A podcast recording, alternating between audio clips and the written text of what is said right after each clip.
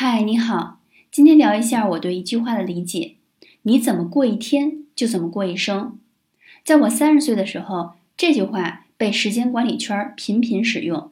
当时的理解是：你不能浑浑噩噩的过日子，要给每天做计划，然后只有高效有序的完成每天的日计划，才能获得一生的幸福。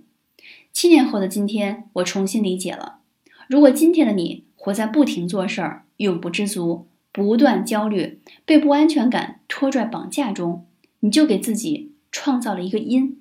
那么未来的你必然会活在焦虑的果中，恶性循环。而调转角度，今天的你活在平和心态，专注做手头每一件事儿，相信一切都是最好的安排。那么你的未来也会从一而终，和今天同样美好。